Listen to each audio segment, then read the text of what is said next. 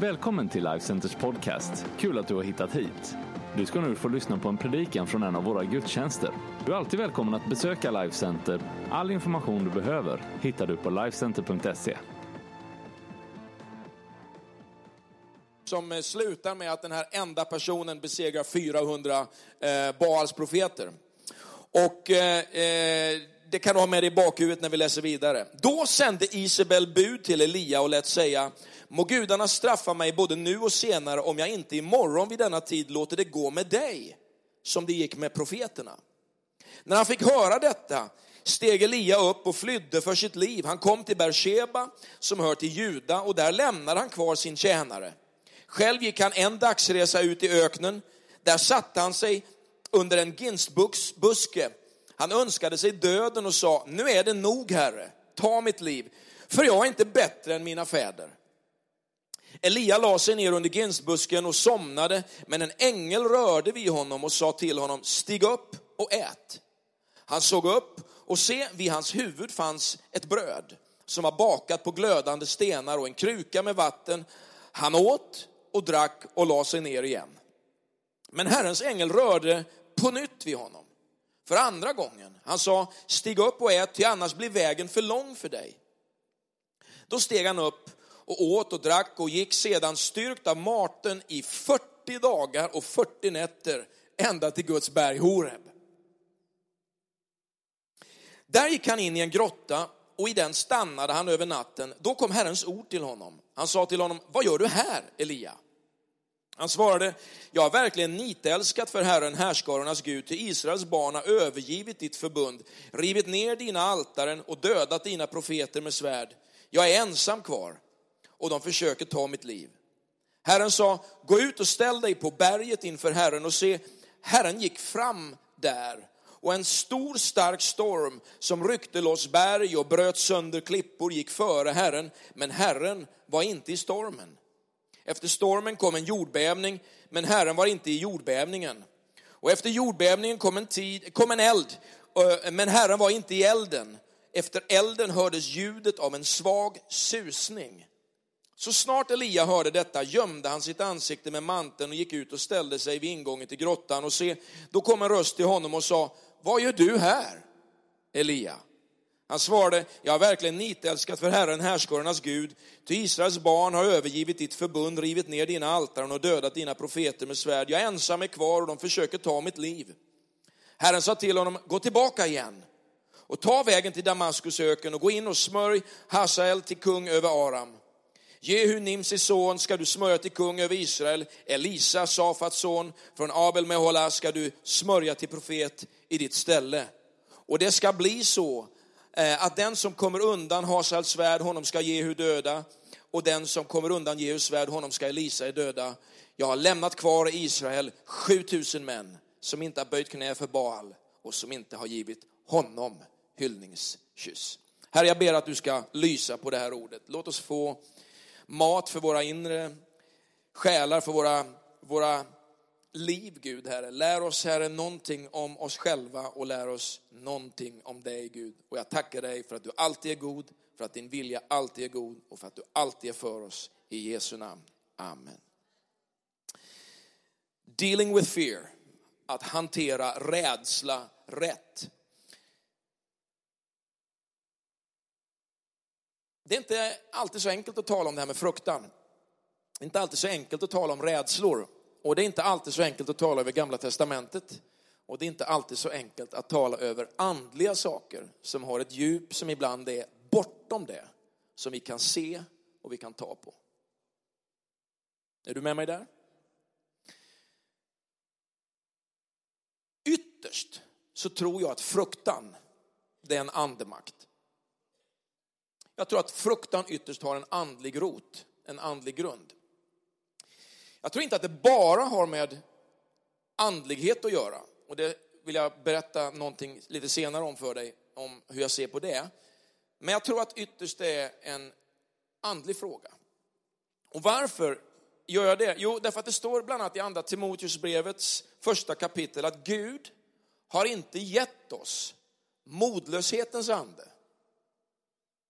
Eller i vissa översättningar står det fruktans ande. utan kraftens, kärlekens och självbesinningens ande. Alltså, att kunna behärska sig, att kunna stanna upp, tolka situationen rätt. Alltså att Gud sänder inte en ande av fruktan eller oro över våra liv, utan han ger oss en annan kraft, en annan makt att dela med det som kommer emot oss i våra liv när vi ibland känner att det är tufft, det, vi pallar inte, det finns ingen utväg och så vidare. I det här sammanhanget så representeras de här tankarna av eh, en eh, ledare som heter Isabel. Och jag tror att vi alla som sitter här på ett eller annat sätt har konfronterats med oro och fruktan. Jag tror att om du gör någonting som är bra så kommer du också att möta en konfrontation över det som är bra. Och en del av oss kämpar mer med det än andra kämpar med det. Och så kan vi ibland säga så här att en del är så här sorglösa personer och andra är kanske lite mera, ska vi säga, minusladdade utifrån sin personlighet.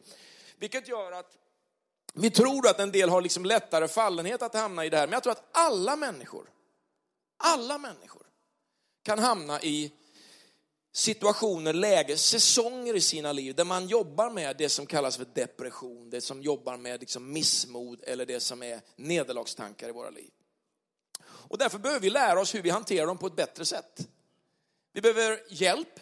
Jag tror jättemycket på professionell hjälp. Jag tror att många gånger så har det funnits mycket av privat eh, psykologi som har gjort mer problem, skapat mer problem än lösningar. Och därför så tror jag på att man behöver professionell hjälp ibland. Ibland behöver man kanske bara en vän att ventilera med, men ibland behöver man den bästa professionella hjälp som finns att få. Och det gäller för oss att förstå vad ska kyrkan erbjuda, vad ska jag som kompis erbjuda och vad ska vi söka hjälp någon annanstans för. Och den här kombinationen är ju väldigt, väldigt bra. Isabel här, hon representerar ju det som är kontroll. Va?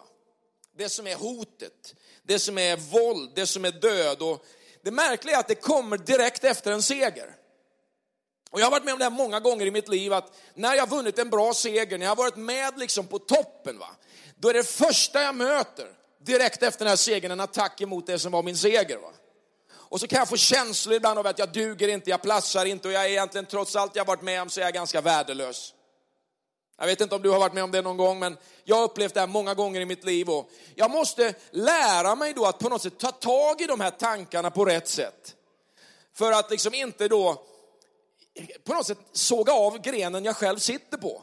Jag sitter på en gren liksom och livet är egentligen ganska okej okay, va. Men jag är ganska duktig på att ta fram den här sågen och börja såga själv va. Hur allt är kass va, hur allt är värdelöst. Och, och, och det är liksom motsatsen till den där bilden du vet när, när, när den här personen har, har eh, benet klämt i, i dörren va. Foten är klämd, jajamensan. Alltså, man är liksom någon antipositiva personlighet då. Och sin egen största fiende.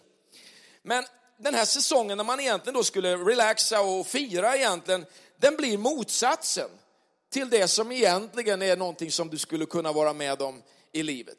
Och man identifierar sig istället för att glädja sig över allt det här positiva som har skett med det som är det värsta. Det värsta som kan hända, det värsta som kan eh, pågå och det värsta som skulle kunna ske. Och så får det en att på något sätt då hellre fly än att ta fighten över det som är situationen. Eh, många gånger så matade känslor av självömkan. Va? Och man tycker ju att liksom, det är ju mig det är mest synd om i hela världen. Har du varit med om det där? Alltså, det, det finns ingen människa som det är så synd om i hela världen som mig. När man går igenom de här äh, säsongerna. Och så är det också för Elia. Han säger så här, han önskade sig döden står det. Nu är det nog Herre, säger han. Ta mitt liv Gud. Då har man kommit ganska långt bort alltså, det, det är från segern som han då har varit med om bara några dagar tidigare. Ta mitt liv. På grund av att någon, någon har sagt någonting som han liksom tog in va. Och började att mata och han började att grubbla över. Jag är sämre än mina fäder. Va? Så att vet, nu finns det, inte, det finns inte någon seger överhuvudtaget i hans liv va, som han har varit med om. Så att hantera fruktan och rädsla på rätt sätt är viktigt. Tenney som är en, en härlig teolog, han, han skrev så här, God whisper in our pleasure. He speaks in our consciousness and he shouts in our pain. Alltså att Gud viskar i vår glädje. Ibland kan man tycka att Gud är lite tyst va. Och då kan jag ibland fundera på, är du egentligen inte i en ganska positiv säsong? Va? Bara att du har lite svårt nu att tuna in vad som är liksom rätt frekvens. Va? Han talar i vår medvetenhet i någon form av normaltillstånd, va? att man har liksom lite balans och insikt, så talar Gud i alla fall. Men han kanske inte skriker. Han kanske inte viskar. Men han skriker kanske mitt i våran smärta. Hallå, jag är här, men vi har så mycket smärta så vi hör knappt vad han säger, till och med i stormen. Elia hade tolkat fel. Och i hans smärta så finns en Gud som ändå ropar till honom om och om igen här och säger lita på mig. I hans självömkan så finns det en stilla röst som säger det är jag som är Gud, inte du. Det fanns en sån här härlig låt som, som var för några år sedan, jag tror det var Delirious som skrev den, med Delirious med ett upp och nervänt eh, frågetecken. Amanda. Ehm, och ehm, den låten gick så här. Every little thing's gonna be alright. Och jag vet, jag har lyssnat på den många, många gånger just, just i en ganska knepig situation. Allt kommer att ordna sig, allt det här lilla, allt det här som du gnager på, det kommer att fixa sig. Va? Och jag tror att vi behöver predika och kanske sjunga det för vår egen ande många gånger. Va? Every little thing's gonna be alright. Det kommer fixa sig, det kommer ordna sig, men du behöver verktyg för att få det här att fungera. Och jag ska tala om tre saker idag. Det första är en livsstil som ger dig rätt förutsättningar. Det finns livsstilar som inte ger dig de förutsättningarna som du behöver. Och det här, när jag nu säger några saker, jag kommer du tänka, ja, men det där var väl inte så svårt? Jo, det är väldigt svårt för en del människor. Väldigt svårt. Men det är inte så svårt. En livsstil som ger dig rätt förutsättningar. Och vad tänker jag på? Jo, när jag har researchat lite av det här med fruktan ur ett hälsoperspektiv, va? rädslor, så får jag ungefär samma råd överallt jag liksom söker på nätet. Va? Man säger ungefär så här allihopa. Alla rekommenderar ungefär samma grejer. Sov mycket, motionera, käka bra mat. Det var den punkten. rätt förutsättningar för att hantera det som är fruktan. Ja, om du tar det här då, så tänker vi lite på det lite djupare här. Sömn. Det står här att Elia, han la sig ner att sova under en ginstbuske. Vila är en nyckel för att tänka rätt och ta tag i fruktan. Vet när man gör studier på att liksom eh, bryta ner människors eh, motståndskraft, va? så kan man ju till exempel i ett eh, det finns något som heter tolkskolan och jag var på besök på tolkskolan en gång när jag var lite yngre, och vet, den militärtjänsttiden, va, då man fick lära sig hur man skulle förhöra fångar på ett visst sätt. Talar vi om Sverige, så vi talar inte om waterboarding eller någonting, men man talar bara om en huva på huvudet och noise. Va. En huva på huvudet och massa liksom brus. Eller musik som man inte gillar. va. 24-7. 24-7. Eller ljus 24-7. Och till sist så bryts liksom all motståndskraft ner. Va? Och hela liksom kraften att stå emot ett yttre tryck, den är bara borta. Va? Alla, utan undantag, dukar under på ett eller annat sätt. Sömn är oerhört viktigt. Du behöver vila, din kropp behöver vila. När du går igenom liksom pressade situationer så är inte lösningen att rusa runt springa överallt, läcka överallt, berätta överallt, engagera dig överallt. Du behöver vila och du behöver vila i Gud. Vet, någonting av det viktigaste jag lärde mig för, för några år sedan när, när det handlar om att hitta liksom ett rätt perspektiv på gudsrelationen. Det var faktiskt någonting som, som, eh, som handlade om att eh, sitta, eh, gå och stå. Eller sitta, stå och gå. Och det här baserades egentligen utifrån en, enkel undervisning som till exempel Efesierbrevets andra kapitels eh, eh, beskrivning av att vi är placerade, vi är satta med Kristus i himlen Jesus. Och för att du och jag ska hitta ett rätt liksom, förhållningssätt till livet så behöver du först kunna lära dig att relaxa i Gud. Det innebär alltså att det handlar inte om din prestation. Det handlar om att Gud har gjort allt klart. Så att för att liksom ha en bra relation med Gud och hitta liksom rätt perspektiv på det kristna livet så handlar det inte om liksom hur många eh, onådda folkstammar du kan åka till eller hur många människor som du kan ta med till ungdomssamlingen på fredag eller hur många smörgåsar du kan bre i kyrkan eller hur många minuter som du kan vara med i ett team. Va? Utan du behöver lära dig liksom att du kan bara sitta i Gud och bara inse att Gud har gjort allt klart. Det är Gud som har gjort allt klart. Han har gjort allt färdigt. Du blir inte mer frälst eller mindre frälst för att du gör någonting eller ingenting. Utan han, Jesus, har gjort allt klart. Det var han som gick upp på korset, det var han som dog för dig. Han gjorde allting klart. Och det var han som sa, det är fullbordat. Han sa inte liksom, han sa inte liksom, det är till 95 procent klart och nu får du göra fem. Han sa inte, jag har gjort den största delen, men lite kan väl du göra. Och det finns många bilder av det här i Bibeln när Jesus möter de här systrarna Marta och Maria så är den ena bara rusar runt liksom i partajet och ska fixa alla grejer. Och det är liksom, jag kan identifiera mig med henne. Och den andra är bara så otrolig, bara manchen, alltså en sån odräglig, alltså eh, igel va. Och bara suger ut det bästa va. När syrran fixar allt och bara sitter och lyssnar på Jesus vid hans fötter va. Och jag har haft så svårt för sådana personer hela livet. För jag har ju liksom mer en dragning till att jobba va. Jag tycker liksom, det måste ju hända någonting. Och händer ingenting så har hänt själv PJ. Men du vet att lära sig att bara få sitta Gud. Och lära sig att Jesus har gjort allt klart. Och att det finns en tillförsikt och det finns en frid i det här med att räkna med att Gud kan mer än vad jag kan. Sen eh, finns det ju en annan del, att man både kan lära sig stå och att gå. För Jesus han sänder också ut oss i världen. Okay? Men det är första läget och vi, vi talar liksom lite om nu back to the basics. Va? Är ni med? Så det här med att lära sig att vila i Gud, att, att du behöver vila för att du ska kunna dela med det som är din fruktan och din oro, inte stressen. Bara lugna ner dig. Vila i att Gud har gjort allt klart. Det andra jag tänker på är att låta Gud beröra. Det finns en andlig lösning på andliga problem. Du behöver be och fylla dig med Gudsaker. Du behöver fylla dig med Gudsaker, inte bara godsaker. En del av er gillar ju godsaker. Det gör jag med. Jag åt min första godispåse här lite i fredags, i lördags här, alltså på flera månader. Va? Och, och, det var så gott alltså. Och efteråt bara ångrar jag mig så, så mycket. Va? Men det var väldigt gott alltså. Men att få fylla sig med gudsaker, va? det är någonting härligt. Bibeln, predikningar, andlig gemenskap, en ängel rörde hon. Touched by an angel. Alltså, att få bli rörd av Gud när Gud liksom lägger sin hand på våra liv, det är något fantastiskt. Genom sitt ord, eller att vi firar gudstjänst tillsammans, eller man pratar om andliga saker. Eller att Gud bara får viska in till dig. Han säger också här, ät säger han. Det är ganska skönt att höra att han säger faktiskt ät. Du behöver energi. Du kan inte dela med fruktan om du är energilös. Du måste liksom mata på någonting och mata på dig med det som liksom är hälsosamma kalorier. Liksom. Inte allt det här andra som bara är luft. Va?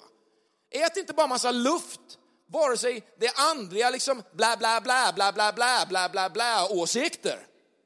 Det finns så mycket religiösa liksom bla bla bla bla bla bla luftbulle åsikter. Men det finns också andliga saker som är mer som inte riktigt liksom eh, surdegsbröd va. Som väger någonting, finns lite tyngd i det. Så, så, så se till att fylla dig med det som är hälsosamt. Va? Och sen så säger han så här, get up säger han. Ställ dig upp nu, nu är det dags att gå. Det är dags att röra på dig, att bryta isoleringen. För det är någonting jag mött när människor jobbar med det som är fruktan, eller själv, liksom, det är att det är lätt att man drar sig undan. Va? Och så blir min isolering min största fiende. Va? För att i den isoleringen och i det mörkret så frodas också tankar som skulle liksom totalt explodera, precis som de norska trollen när de kommer ut i ljuset. Va? De norska trollen kommer ut i ljuset och exploderar dem. Det är så är det med dina dåliga tankar. Va? I mörkret, där växer mossa, där växer massa elände, där är det mögligt och där är det eländigt. Du ska inte leva i möglet, du ska leva i ljuset. Så ställ dig upp och kom ut.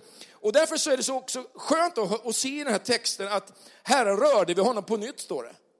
Alltså att, repeat va, repetera.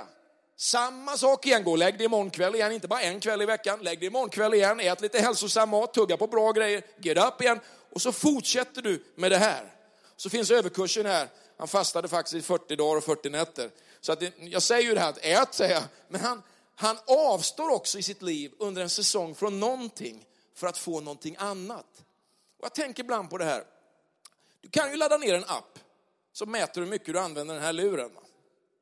Jag gjorde det för en tid sedan och blev faktiskt ganska lycklig över att det inte var så illa som jag trodde att det var. Det kanske var illa, men det var inte så illa som jag trodde att det var. Men det är lätt va? att minuter blir timmar, att timmar blir många timmar. Och om du säger då, jag har inte tid med det här, jag har inte tid att träna, jag har inte tid att röra på mig, jag har inte tid att läsa min bibel, jag har inte tid att be, jag har inte tid med mina vänner, jag har inte tid att gå i kyrkan, jag har inte tid att gå i team. Addera ihop de timmar som du håller på med. Den här luren, jag ska stänga av mitt lilla ljus här. Att hitta en livsstil som faktiskt hjälper dig att leva på ett sätt som hjälper dig att hantera det som är rädslor och fruktan. Jag tänker också på, för det andra, en attityd som förbereder dig för ett genombrott. Som förbereder dig för ett genombrott. Det finns några enkla sanningar som kan hjälpa dig att övervinna fruktan. Övervinna fruktan. Det står ju här att han, han, är, han, han, han fortsätter att vandra genom den här öknen. Och jag, jag tänker på det här just med att fortsätta i ditt liv. Många av oss ger upp alldeles för tidigt. Jag skulle säga att 99 procent av oss ger upp alldeles för tidigt i alla frågor. Man brukar säga att när vi har tömt ut max, va, då har vi 60 procent kvar. Och tänk dig då andligt sett, fysiskt sett, relationer, kyrkan och så vidare. Jag har sett människor genom åren som har lämnat vänner, man har lämnat jobbet, man har lämnat skola, man har lämnat kyrka av olika orsaker. Men i 99 procent av fallen är det helt i onödan. Varför? Jo, man väljer en enklare väg ut än att bryta igenom till seger. Och de flesta som har lämnat Gud, eller kyrkan, eller familjen, eller visioner, eller drömmar, eller en kallelse i sina liv, skulle mått mycket bättre om de fortsatt hänga i. Varför? Det finns mer seger i dig än vad du tror. Lyssna noga nu. Det finns mer seger i dig än vad du tror att det finns där. Jag vet att i vår kyrka så är vi en, en gemenskap fylld av människor som har gjort comeback. Vi har brustenhet i alla våra liv på ett eller annat område. En del av det fysiskt, andra har det i relationer och Gud har gett dig en ny comeback i livet.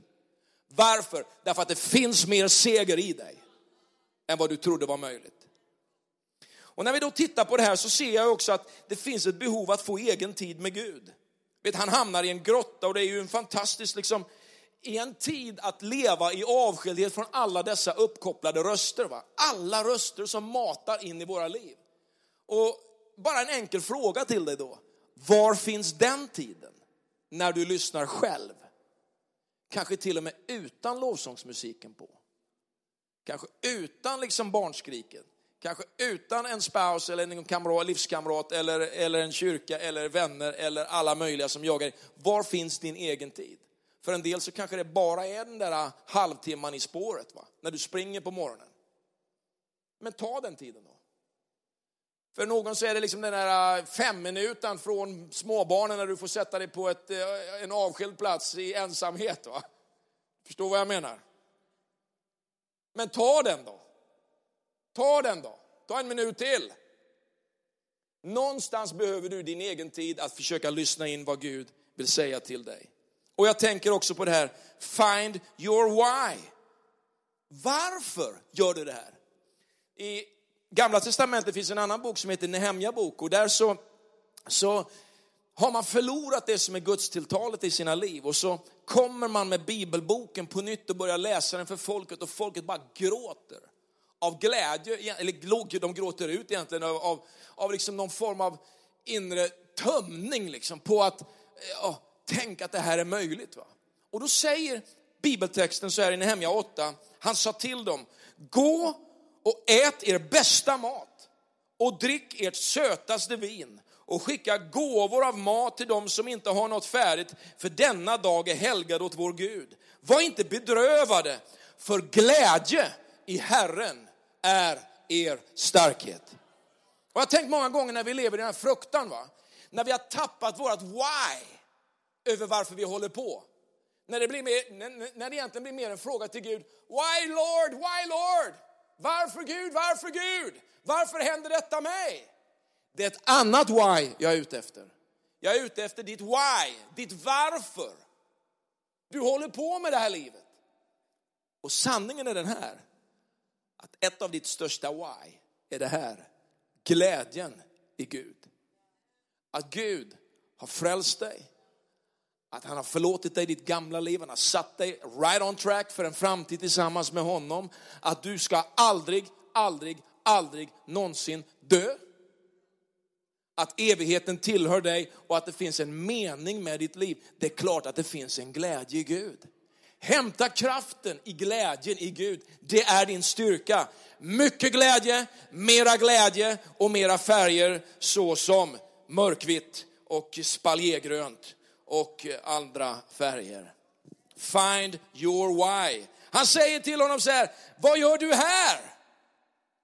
Är inte det fantastiskt? Gud vet ju allt. Varför säger Gud ibland till exempel, vad gör du här? Det upprepas flera gånger i texten. Vad gör du här? Det är nästan som någon liksom gammal eh, svensk, eh, men vad gör du här? Alltså man kan ju se nästan någon gammal sån här svartvit film. Vad gör du här? Och så har vi Hasse och Tage fortsätter, vad gör du här? Alltså, vet, Gud vet ju varför han är där. Men Elia, vet du varför du är här?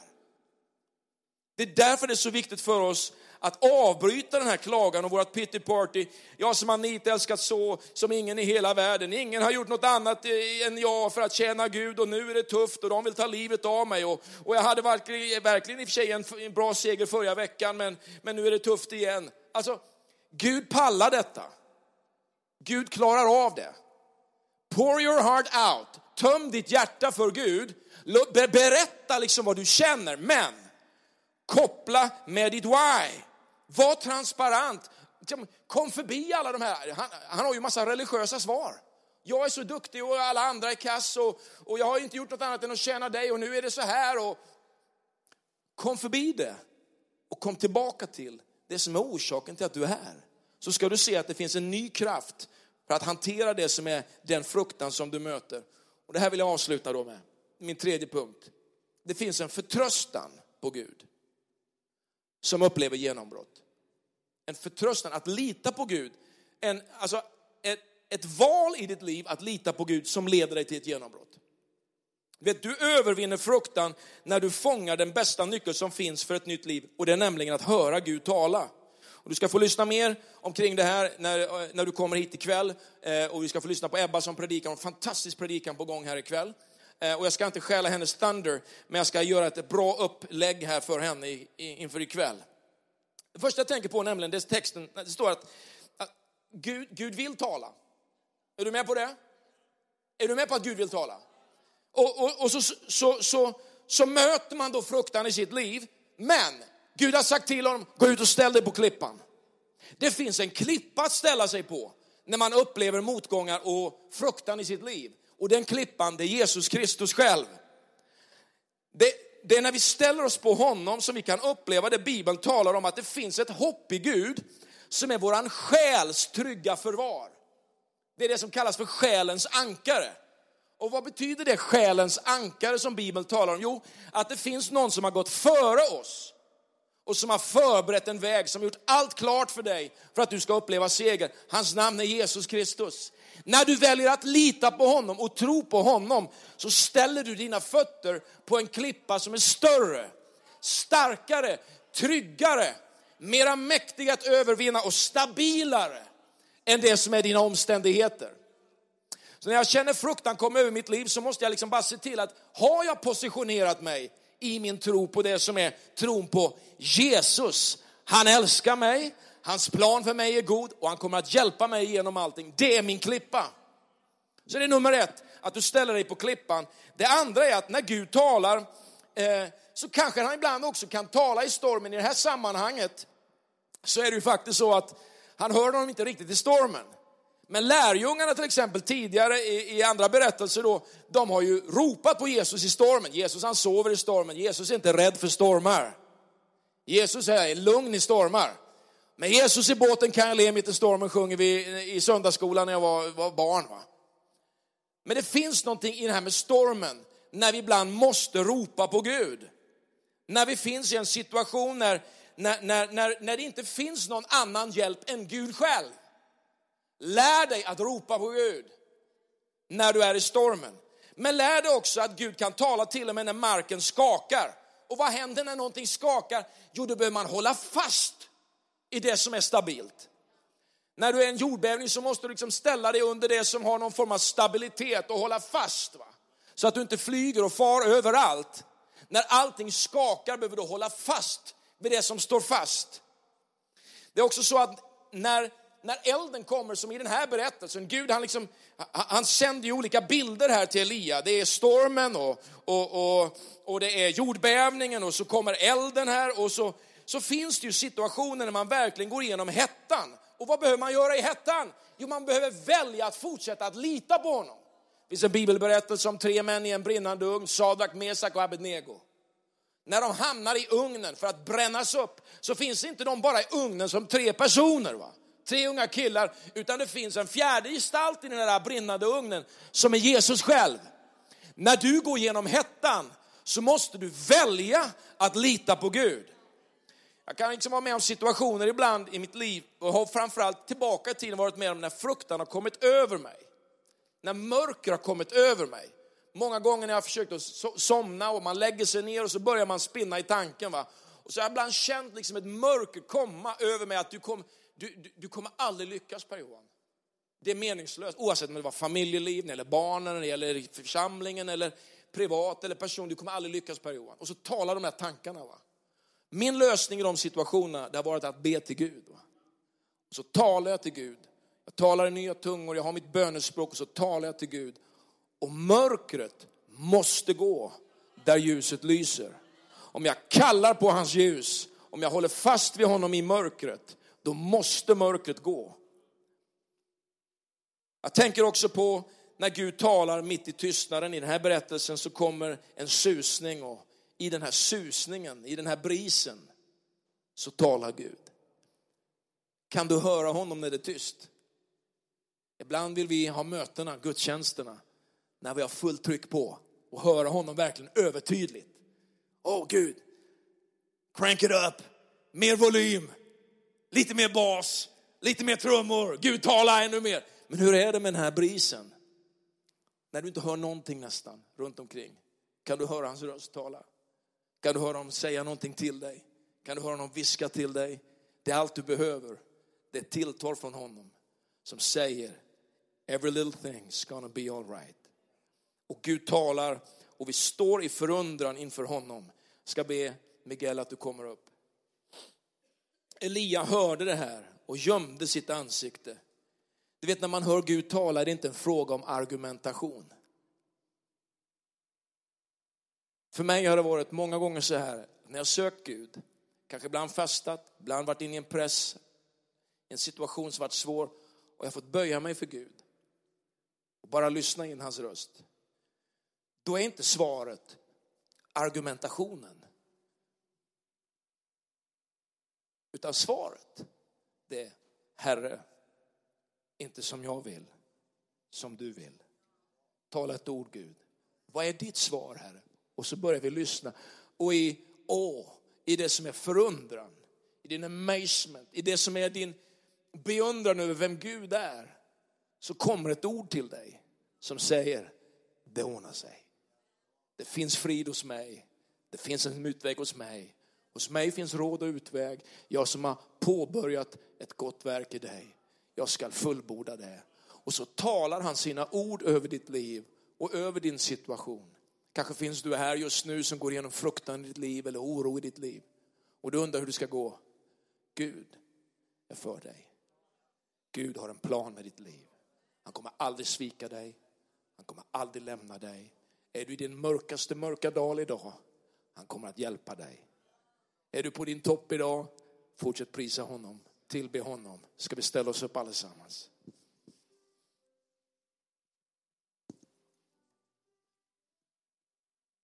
Det härliga tycker jag i den här berättelsen, det är faktiskt det här att i det här tilltalet till Gud, vet du vad som händer? Står i texten. Vad gör du här?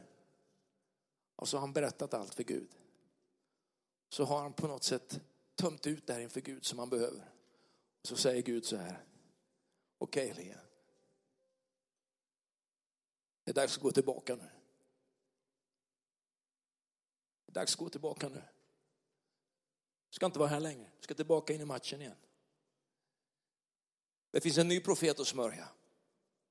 Det finns en ny kung att smörja. Det finns ett nytt uppdrag för dig.